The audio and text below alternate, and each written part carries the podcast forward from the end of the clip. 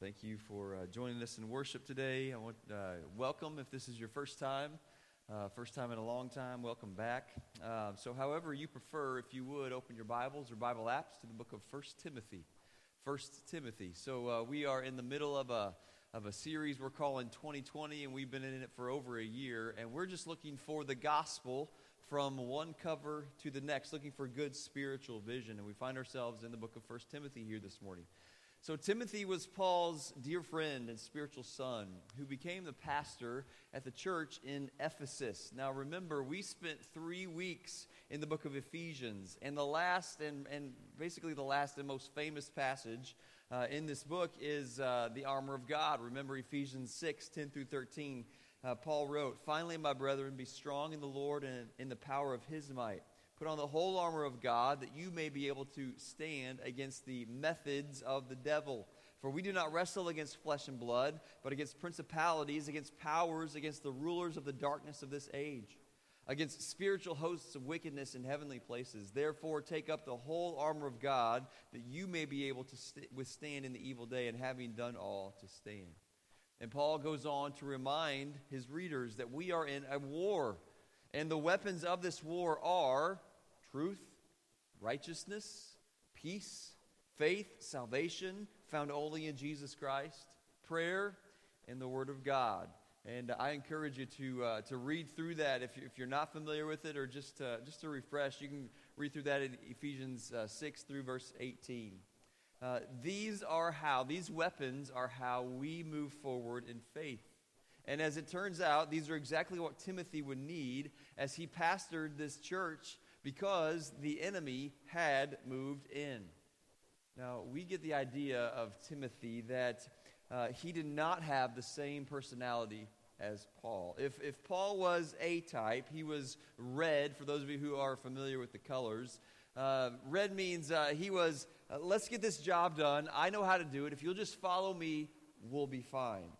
So if that was, if that was Paul, uh, Timothy was um, more he, wasn't A type and he wasn't B type. He was more D type. He was, uh, Lord, man, I'll just stay way back here in the background and, and you just do whatever you need to do and I'll be just fine with it. Uh, he was young, he was passive, he was shy.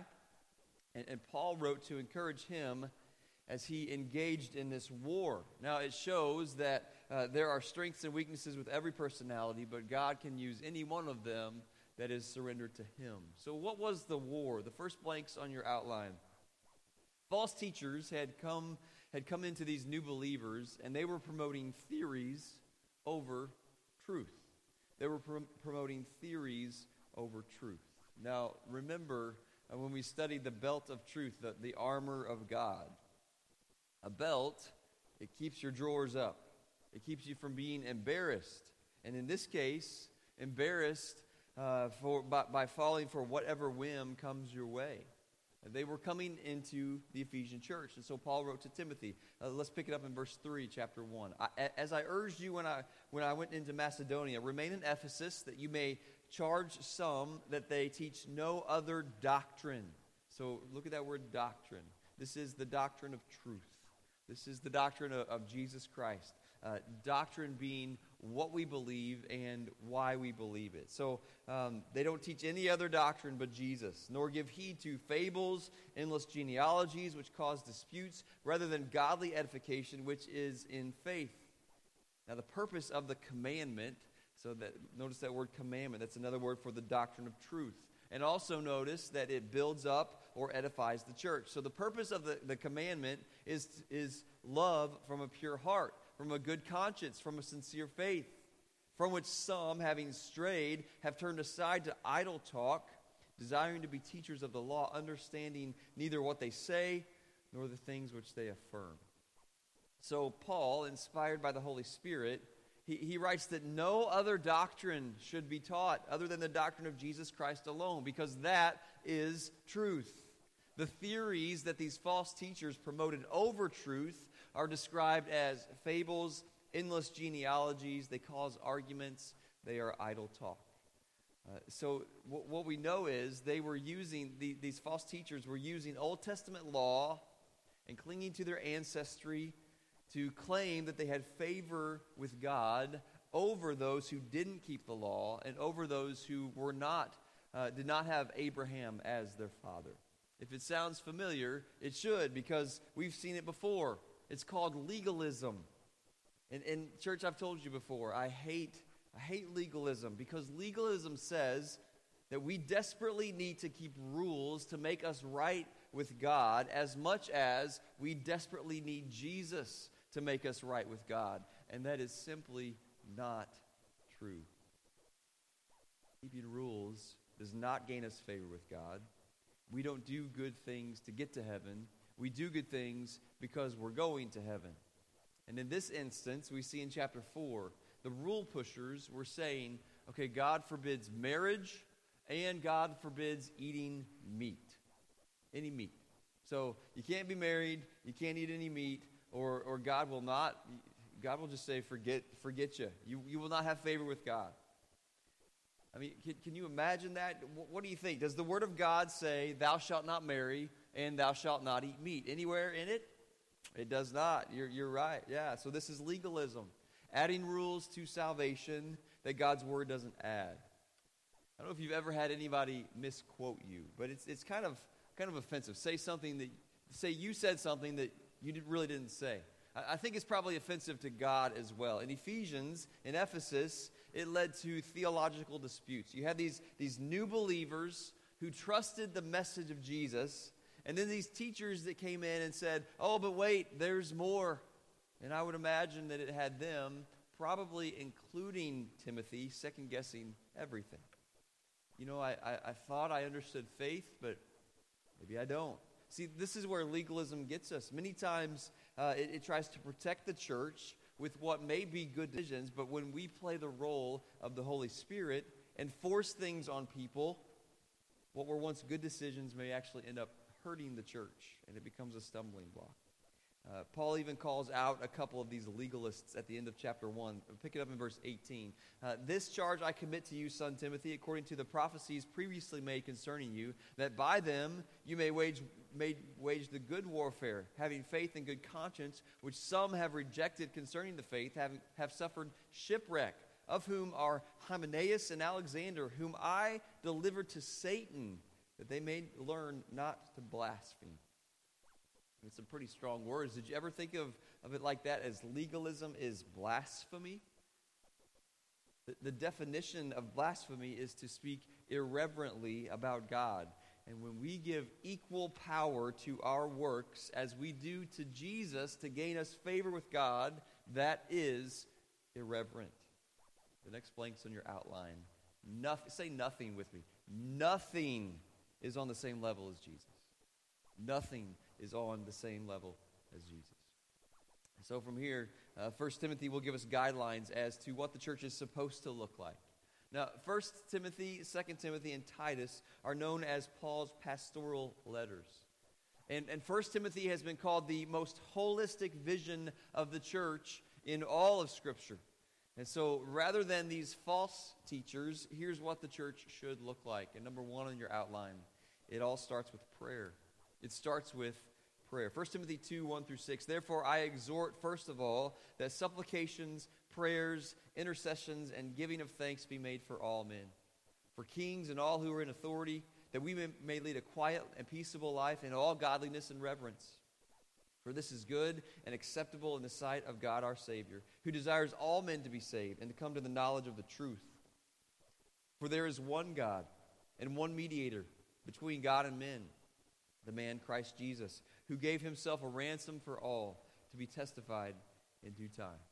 Now, notice right there in, in verse 1, uh, four different words for prayer are, are, are mentioned supplication, prayers, intercession, and giving of thanks. These would all be summed up in prayer. And so let's just kind of take a little bit deeper look because there are differences in them. So the first, the next blank on your outline, uh, supplication. Supplication is an almost desperate or urgent need or want that we are, are seeking the face of God for. Uh, when, when the big stuff comes our way, we cannot bear the weight of whatever it is, we make supplications. The next blank on your outline prayers. Uh, we can consider these praise. Uh, not necessarily requests, but just adoring who God is, equally as important as supplications. However, most people probably don't see it like that. Uh, if you look in these first few verses of chapter 2, uh, there are reasons to praise God right here. Notice in verse 3 He is God our Savior, the one who saw us in our broken state and did something about it through Christ. We are helpless without Him, we are hopeless without Him, he deserves our praise. Notice verse 5 says, There is one mediator between God and men, and that is Jesus. And so in the courtroom of God, we stood guilty, but Jesus steps in on our behalf and applies his innocence to our account. And thus we are righteous in God's sight and set free. Reasons to praise our God. Scripture is full of them. We just need to sit down and soak it up and, and search it out so that we can send them back to God for who He is. The next blank on your outline is intercessions. Intercessions are those requests that we make on behalf of others. When somebody is sick or hurting, we pray for them. That's intercessions. And then the last one, thanksgiving. It's pretty, pretty uh, self explanatory. Thanking God for all that He's done. Now, church, look at that list again. Um, most people probably don't get past the first one. I mean, if we're, if we're honest, most of the time, we probably don't get past the, the first one. Um, because most people's prayer lives, um, if things are going good, prayer is really not on the radar. Not a whole lot of prayer going on. And, and I think that could be part of the reason why God allows difficulty in our lives so that we will seek Him. And so Paul is saying, I exhort you. Exhort is a word that means to strongly encourage, to urge you to use all four of these because it starts with prayer. So if we think of a, of, a, of a church, man, if a church isn't praying, we are missing out. We're falling short because prayer puts the correct perspective on who God is compared to who we are. Lord, you are sovereign. You are Lord. You are above everything else, and you are the only one who actually can listen to my prayers and answer me. Nothing and no one else will. Look at verse, verses 1 and 2 again. Therefore, I exhort, first of all, that all supplications, prayers, intercessions, and giving of thanks be made for all men. And it's, it's, it's one of those verses that we might think he just hadn't put it in there, didn't he? Look at this next verse. For kings and all who are in authority, that we may lead a quiet and peaceable life in all godliness and reverence. Uh, so, church, uh, no matter what you think of the current president or what you thought of the last president, um, any, any in the elected office, as believers, we are called to make intercessions on their behalf. Let that just sink in a little bit. We're, we're called to make intercessions on their behalf. And the best prayer that we can pray for anyone that we do not see eye to eye with is that they would come to know the saving power of Jesus Christ and that it would be evident in their lives. That would change the world, wouldn't it? Uh, for this is good and acceptable in the sight of God our Savior, who desires all men to be saved and to come to the knowledge of truth. It starts with prayer. And some of us probably need to recommit to making prayer priority in our lives. The next verses give us guidelines for number two on your outline the roles of men and women in the church. So we've already seen the issue with some of the men. They, they promoted theories over truth, and then they bickered about it in church. And so church was just this big argument. Oh, yeah, come on, come to church with us, come argue with us. Sounds like a lot of fun, right? Now, the issue with the women was that they used church attendance as a, as a fashion show, uh, trying to outdo and impress one another with their fancy clothes and their fancy hair. Uh, and so, this is what God's word is directly addressing here in these verses. And so, what we need to remember the next blanks on your outline equal, but not the same. Equal, but not the same. If, if we take men and women's roles in context with all Scripture, Look at Galatians 3:26 and following. For you are all sons. That's a word that just means children. You are all sons of God, children of God, through faith in Christ Jesus. For as many as you as were baptized into Christ have put on Christ. There is neither Jew nor Greek, there is neither slave nor free, there is neither male nor female, for you are all one in Christ. And so God has created man and woman equally as important as the other. Uh, guys being male does not make us uh, have more favor than our female counterparts. However, he does have separate roles for us. And this is something that our culture is trying to altogether deny. But the gospel makes us as believers different, especially when the world around us is contrary to the Word of God. So, again, God has made us equal, but not the same. Now, we're not going to read these next verses. Uh, if you would like my take on them, I would be glad to share, share you with it, uh, that with you uh, afterwards. I encourage you to read it uh, and, and, research it yourself. Uh, let's move on to number three. God's word moves on to overseers. Overseers. Now, these overseers fall under two categories. For us, it's pastors and deacons. Pastors and deacons, and you can write those down. So, first, pastors, called bishops here in this passage. Uh, 1 Timothy 3 1 through 13. Uh, this is a faithful saying. Man desires the position of a bishop, he desires a good work.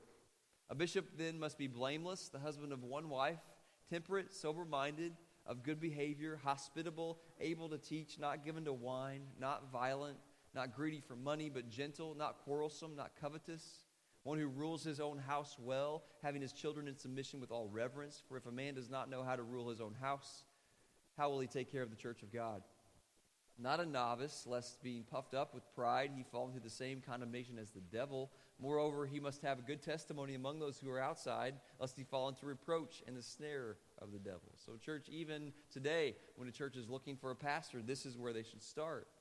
And when a church is looking for deacons, these next verses are where they should start.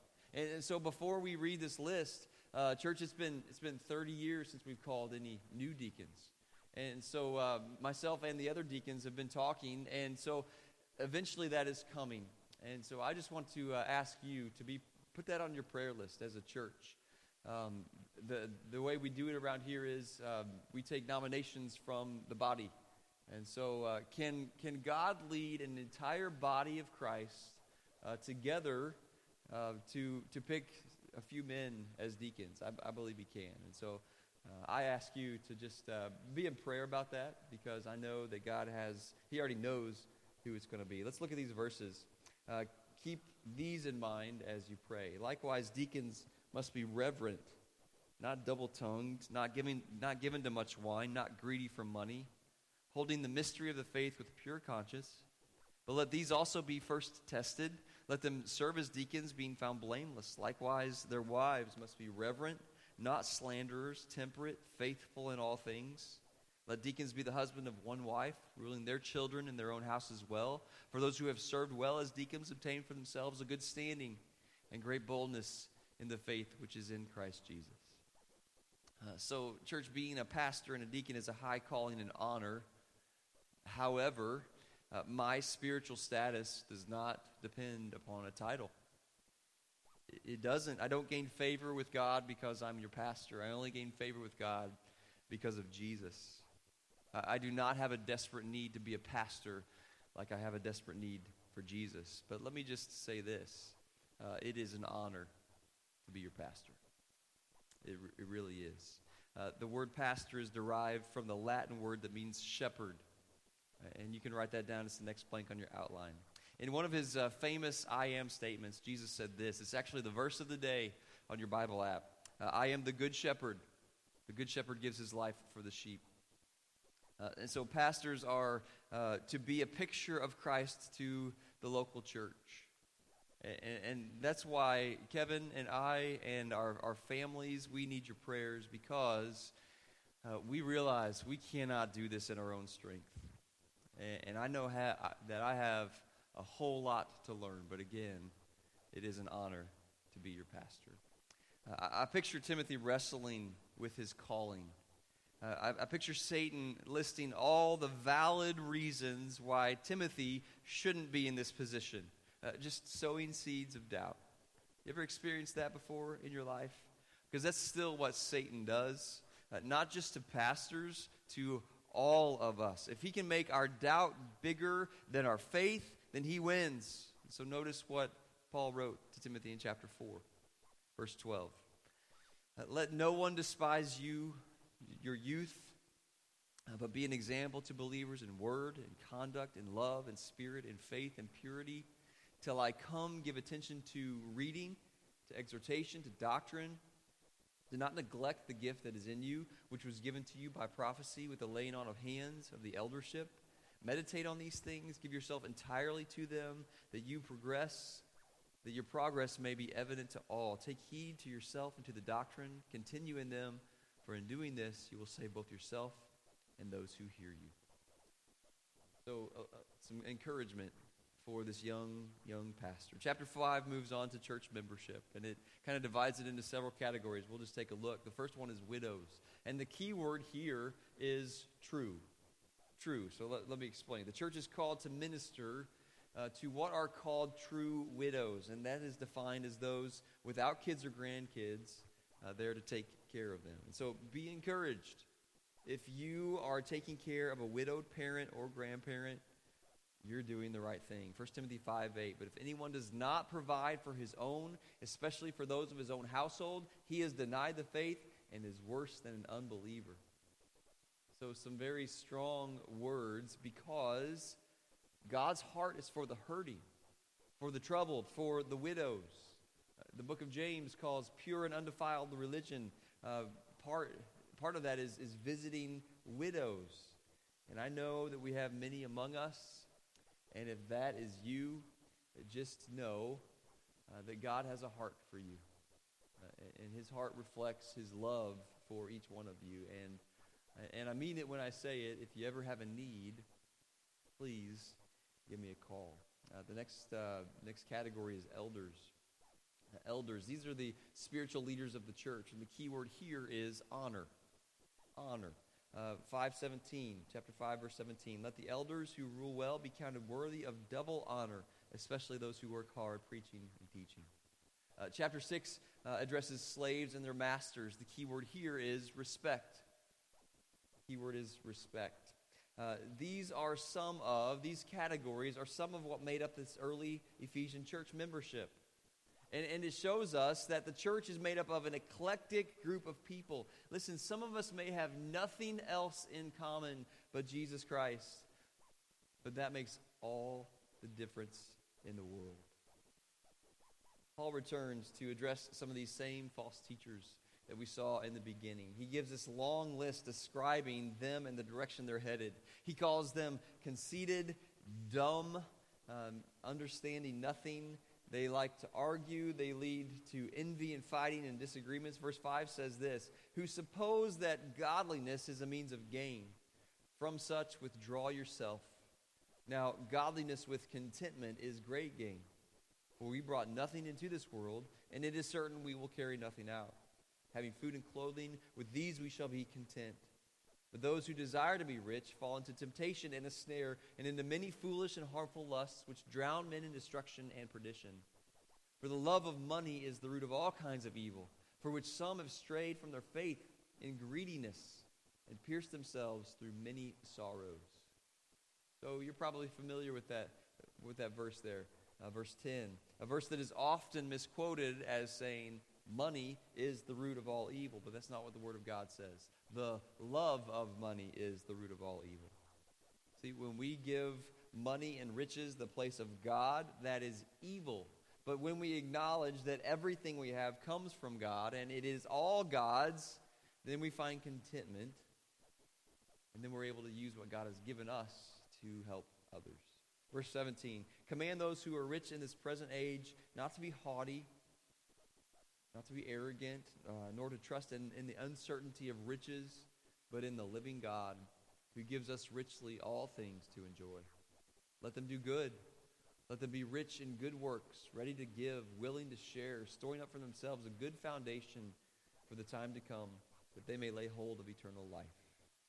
Uh, Jesus said it like this We cannot serve God and money. Let's continue to read uh, verse 11. Go back to verse 11. But you, O man of God, Flee these things, pursue righteousness, godliness, faith, love, patience, gentleness.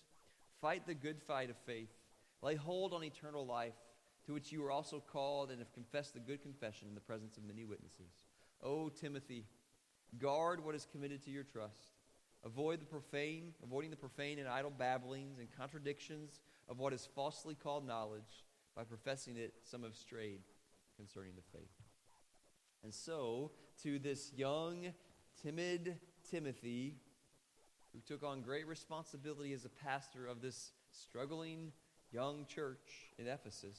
First Timothy was written to give guidelines and order to the church because those not inside the church are watching. Uh, there is no separation between what we believe and how we behave. And we are to live at Christ centered lives for the sake of the gospel so that others might see Jesus in us and come to know the saving knowledge what he has done. As we go into a time of invitation here this morning, we like to answer two questions. Uh, what has God said to you? And what are you going to do about it?